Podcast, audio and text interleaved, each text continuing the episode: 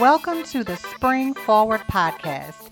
I'm your host, Spring Richardson Perry, the organizational change agent that is going to help your business achieve the excellence you desire. If you're a business leader looking to take your business to the next level or simply looking for new ways to spring your business forward, then this is the podcast for you. So let's get down to business and spring forward into excellence.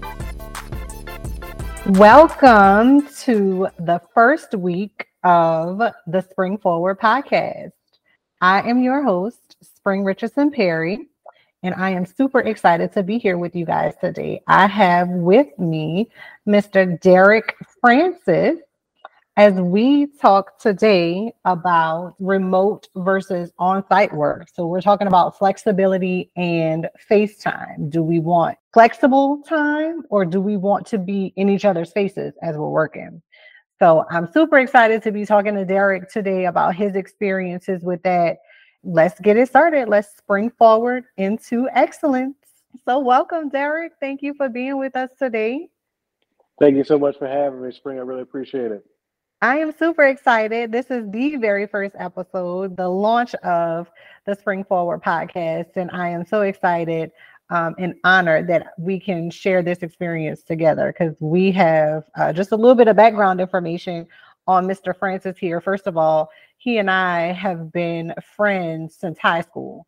And so we were just talking about our 20 year reunions coming up. And so that kind of gives you an idea of how long we've actually known each other. Um, but he is a husband and father of two. He is a two time graduate of Old Dominion University and a member of Phi Beta Sigma fraternity. Um, Derrick started his career over 13 years ago as an unpaid summer intern at the U.S. Small Business Administration in Washington, D.C. We don't see much of that anymore, those unpaid internships, right? this Obama era internship that he did uh, on Capitol Hill really solidified his calling in the area of public service. Um, and it really gave his career a purpose. Um, so during this, through his hard work, um, through consistency, he really rose through the bureaucratic government ranks um, in both Texas and Louisiana. Um, and then his education and his expertise are in the public sector and public policy and public finance, right? That's correct.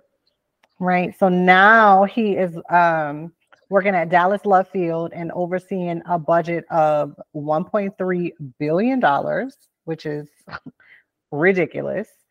And um, he is, um, it, it, it incorporates operations, um, capital grants, commercial paper, um, and long term debt funds.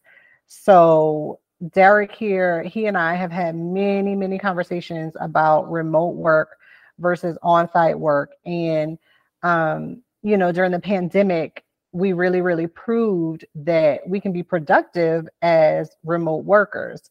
But now that the pandemic is officially coming to an end, because Joe Biden says, I think in May, he's officially calling it quits. It's no longer a, a pandemic. Um, you know, companies are pivoting. They want to bring employees back on site, and this has been a real a real problem. Um, and so I am just honored to have Derrick here talk to me today and kind of give us his experience with this. So, um, Derrick, take it away. Tell us a little right, bit about right, right. your experience. Absolutely. So, first off, thank you so much, Spring, for allowing me to be the first guest on this podcast. I've been waiting for this for a long time, and it's finally here. So, I'm very, very honored, and thank you so much for for bringing me on. Uh, and the introduction was was great, right? Spot on. Um, so, I, I do have you know experience with remote work and also with the um, with the traditional style, and also a little bit of a hybrid kind of like like teleworking. So in the federal system, you're allowed to like telework. They've been doing that for decades. So that right. isn't, isn't anything new in the federal system. But you know, some private sector companies and some local uh, municipalities, they you know they hadn't had remote work you know before the pandemic, so this was all pretty much new to them. So you know, at Love Field, we we actually did move to a remote environment. Um, okay. and, and I can I can delve deeper into you know how, how that looked and how it felt, but I can tell you that we were just as productive. So, for example, we had to put together, you know, an operating budget and then redo the operating budget to right size for COVID all remotely. That's actually doing a budget. That's two full scale budgets, operating capital, um, PFCs, uh, long term debt, commercial paper, the whole shebang digitally on and, and at the time at the time i had a really really small laptop right? Because everything we, we would project everything to these monitors. So i had, I had like a, a gang of monitors at, at my desk and i would project everything from the laptop to the monitor so it'd be all big every time at my desk but i didn't think about you know i might actually have to look at this small laptop screen for a long period of time. So it just wasn't it wasn't something that was factored in. But I tell you this, and this is something that was written about in the most recent issue of Centerlines magazine. It's available now. Uh, Centerlines magazine is the industry-wide uh, magazine for aviation. Uh, okay. And so there's a, there's um this is given by uh, ACI Airports Council International. So it's an international organization that has this magazine called Centerline, and they decided to feature me. And why did they feature me? Because what I did was before the pandemic hit, I said we need to be ready for, or we need to need to be ready to be more agile. I mm-hmm. didn't know that I was. I didn't know that God was giving me a revelation that we probably need to be ready, ready for a remote environment, but we needed to be more agile than we were. So I, I, you know, I put together the system to take everything from from being static to to being on the cloud, um, to allowing folks to access things remotely. Um, basically, built this whole new system. Developed a tool that I that I built from scratch called Budget Stat, which you press one button and have all of the budgetary information uh, and pertinent information readily available at a moment's notice. But you can access it remotely. All these types of things were, awesome. were Right. So this was before the pandemic. These are the things that I brought to the table, and it was it was it was newsworthy. It was um, uh, an important topic for the magazine because we actually had to implement it during the pandemic remotely. so, and it saved us. It saved us a lot because that would have been really really challenging to manage 1.3 billion dollars, and nobody has access to the office. And nobody has remote. access. so that would have been a nightmare. And then imagine um, trying to operate these flights and you don't know what what's mm-hmm. going on where and what's happening. That would have just been a hot mess. Well, that's another yeah, that's another thing that you know that I had to really keep an eye on, even though I'm in finance. You know, the enplanements, the deplanements, the traffic, all of those things, all those different metrics fall on my desk. So I'm right. pretty much a I'm a one-stop shop for a lot of things, and the remote environment and being prepared for the remote environment is what really made a difference. It was the preparation for that remote environment, and I think that if we embrace the fact that some degree of you know remote work is going to be here for the long haul. You know, when you look at the federal system, you know they're allowing folks to telework. They, like I said earlier, they've been doing that for decades, but it's even becoming like you, you only need to come into work one day a week type thing you know, they are really, really embracing it in the federal system. And I know some folks that in the private sector, I was recently, um, this was a few months ago, uh, watching a playoff game. I'm talking to a guy, and he says he hasn't been in the office in over a year. I mean, this guy's making good money, you know, mean, making seriously good money, and he hadn't been in the office in over a year. So you know, I think it's a part of society, and we cannot buck against all of the changes. We have to embrace the new ways of doing things. So, and I think that's been the key to to my personal success, embracing uh, change. Yeah, and I think it's a generational thing too. Um, you know, we, I think with our generation, we really started to come of age with the internet, with, um, remember AOL Instant Messenger and like AOL and how we all were like so fascinated. But when we, I was, we were probably like in middle school at the time. And um, that was like the hot new thing. And so um, we were coming of age with all this new technology. And so we got used to uh, embracing it and learning how to use it and and loving whatever new technology comes out because that's kind of how we grew up. And so when it was time to pivot to remote work for us, for our generation, um, it wasn't really hard. And I don't even think because we're millennials, I don't think the Gen Xers had too much of a of a hard time doing it either. It was more of those um the baby boomers and the the generation that's right above them. I can't think of the name of that generation, but you know, they had a little bit more of a hard time with the pivot simply because um, you know, that wasn't necessarily their long-term culture, right? They were introduced to technology for the most part um, later in their careers. Um, and especially technology as we know it today. So that remote work shift was kind of um, kind of stressful for them and kind of hard for them um, but when you think about the workplace itself, right, you have to think about everybody that you're working with.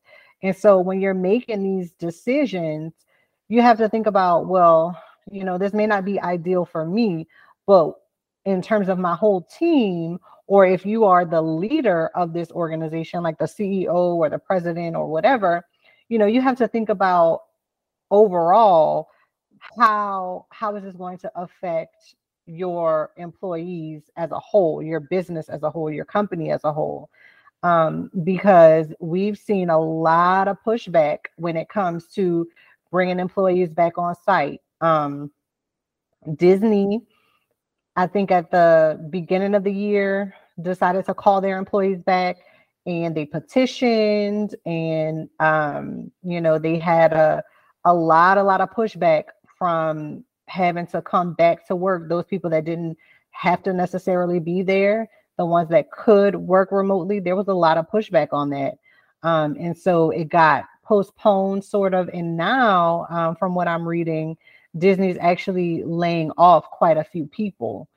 Um, so it, you know, we're in a strange time right now in terms of our economy and what we've been seeing is mainly been in the tech sector that we've been seeing layoffs lately, but who's, you know, who knows what's to come.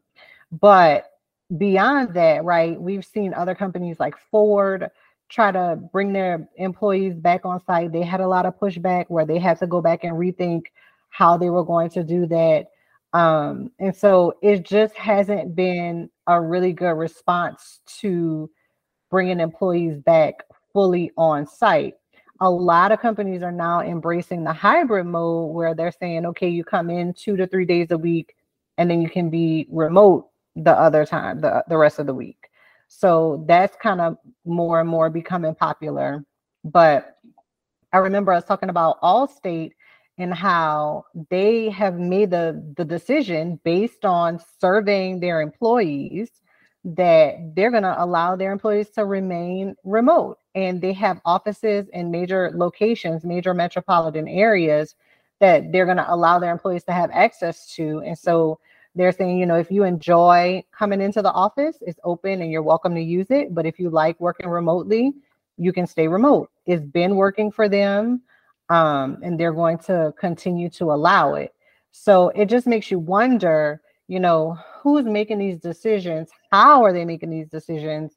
and why are they making these decisions to bring their employees back on site if that's not what the employees want because every time we see a large company implement um, a back to work mandate here comes the pushback there's so many people that um, that petition and they you know they fight to at least have a hybrid work schedule if not fully remote. And then we also have to think about those people who may have disabilities who would not necessarily have had access to the workplace prior to the pandemic because they were disabled, because they weren't able to get up every day and travel into an office, but they could comfortably work from home um, and be very productive, probably more productive than just the, the average non-disabled worker.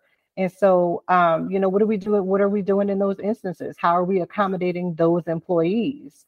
What has been, in your experience, Derrick, how have these decisions been made with your company in terms of remote versus fully on site or a hybrid schedule? Like who's making the decisions and how are they making them? So that, uh, that comes from that comes from the top, and you know we do have surveys, and um, you know the surveys are distributed via like Google documents and stuff like that. So we have surveys, the employees are surveyed, but the decision is ultimately made at the top. Uh, I can tell you for for me, you know, I have been involved in two car accidents. You know, going into the office most recently, my Jaguar was totaled, being hit by an 18 wheeler. So uh, I have an hour commute.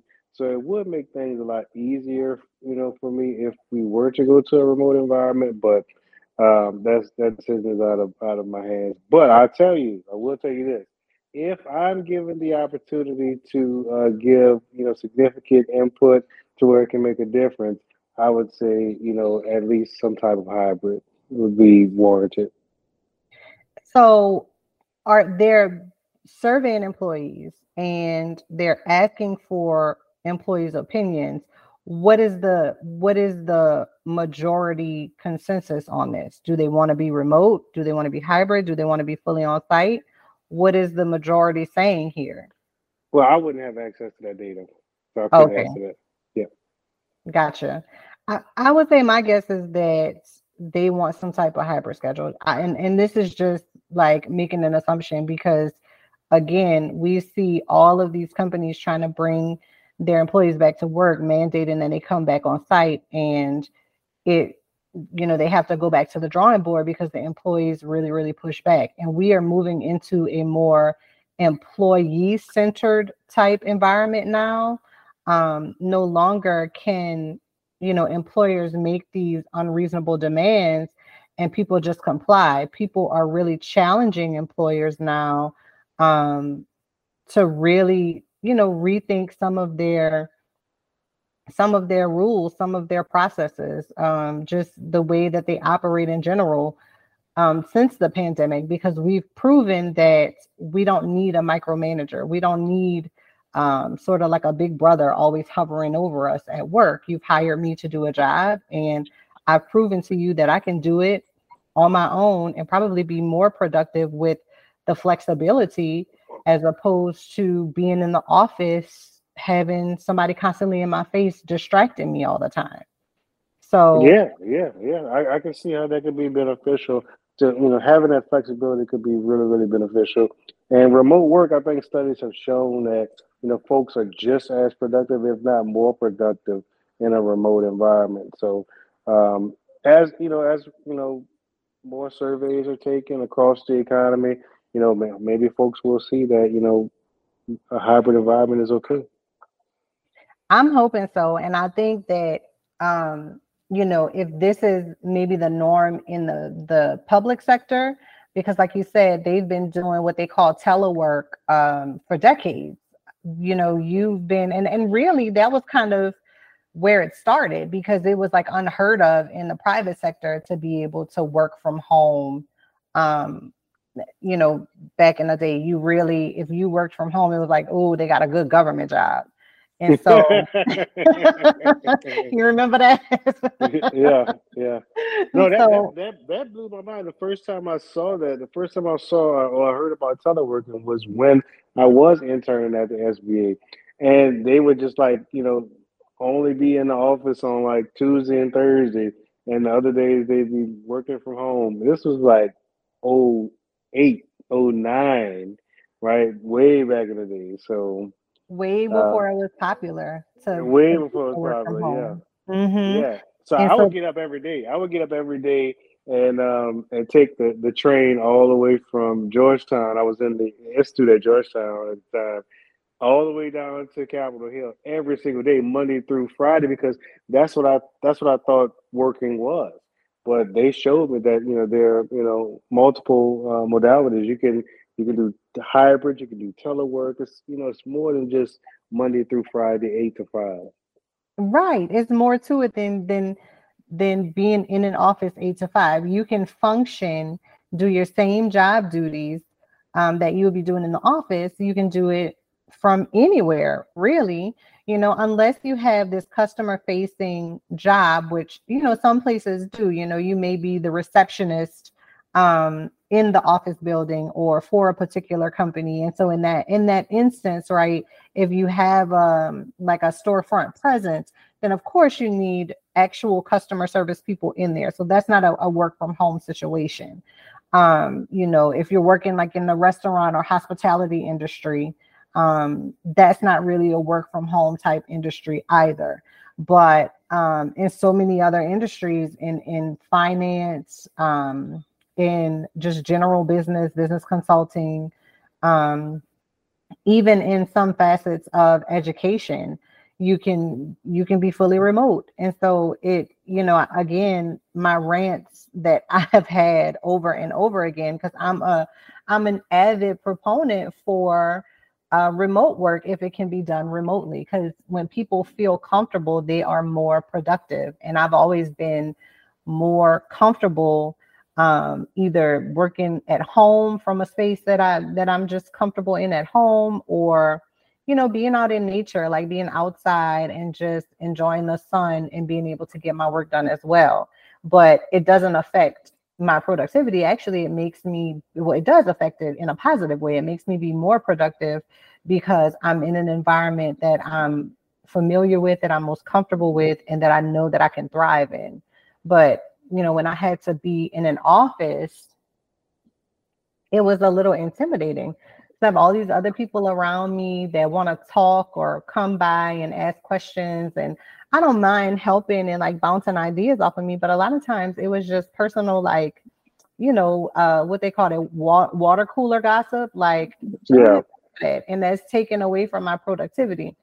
And so, you know, remote work was really, really like for me a godsend when when we all got sent home and we had to be at home working remotely. And ever since then, I kind of I, I did I went back for like a year and then I was like, you know what? I can do this remotely, so I'm going to figure it out. And I did. I did. And so I think a lot of people, um, a lot of companies are going to lose employees, and we've seen them lose employees because of that, um, because they don't necessarily consider people's commute time, which you mentioned an hour each way. That's insane, yeah. Derrick. I can't even imagine. Yeah, yeah, I live way up. And I have seen that. I have seen, you know, folks leave because, you know, the company wouldn't, you know, provide a hybrid work environment. I have seen that, you know, with my own two eyes. So it does happen. And I would also like I would also imagine that if companies that can be remote are requiring employees to be fully on site and are not flexible at all in terms of um, allowing them to at least have a hybrid schedule, I would imagine they have problems hiring people in the first place. Oh yeah, absolutely. So I mean, just look at the economy. You know, if you look at you, you go up thirty thousand feet and just look at the economy, there are more jobs than people to fill the job. So you know, there's a natural competition there for the best employees. So you kind of want to provide the best pay, the best benefits, and if, if you know folks are calling for you know remote opportunities, you may want to consider that too to be most competitive in today's market. So it's just a market based approach, just thinking about how you can best compete in the market. Absolutely. So I really enjoyed this. This was really, really um it, was really informative, like just learning about how your experience with Love Field, like I had no idea you sort of forecasted this moment, which is really amazing. Um, and then you had you were talking about putting things in place that actually had to get done when the pandemic hit. And so that is super interesting. And I'm sure that you are an asset to your company for not just that, but just knowing the person that you are and your work ethic and the things that you do. I'm pretty sure that um, they put a lot of faith in you and have um, a lot of responsibility on you that you, um, I'm sure, can manage. But I'm sure they would be, hate to lose it at any point in time if ever something happened. And so, um, you know, I'm super proud of you, Derrick. It's been thank you, thank you. we've grown we've grown into into these people that you just you just don't see it when you're in high school or in you know middle school or what have you. Um but i'm super proud of the things that you've done and and how far you you've come. And just on a personal level um your commitment to to your community to your family and to your job so thank you thank you and, like, and likewise you know like i said earlier before we uh, got on the call I'm super, super proud of you and everything that you've built in your family as well. So kudos to you on that. And, and, and with, with, with regard to the profession, you know, they they really gave it a ball early on and kind of said, you know, run your play. And, you know, me just, you know, implementing those things to make us more agile, they paid off, you know, when when the pandemic hit. It it was a it was a national story because we went from being totally unprepared to being super prepared for something that could have been a major tragedy. So, you know, I'm I'm grateful that I was given the opportunity to, to, to take that shot, to be the person with the ball, and you know, I really enjoy where I'm at. Thank you so much, Derrick. I have had um, so much fun being on this call with you today, and I'm so excited to get this podcast up and running. Um, and it's really special that you you know, agreed to be my first guest. And so thank you so much for being here today. Well, thank you for having me. Thank you for having me. And uh, whenever you need me back on, I'll be right here. Sounds good. Thank you. All right. All right.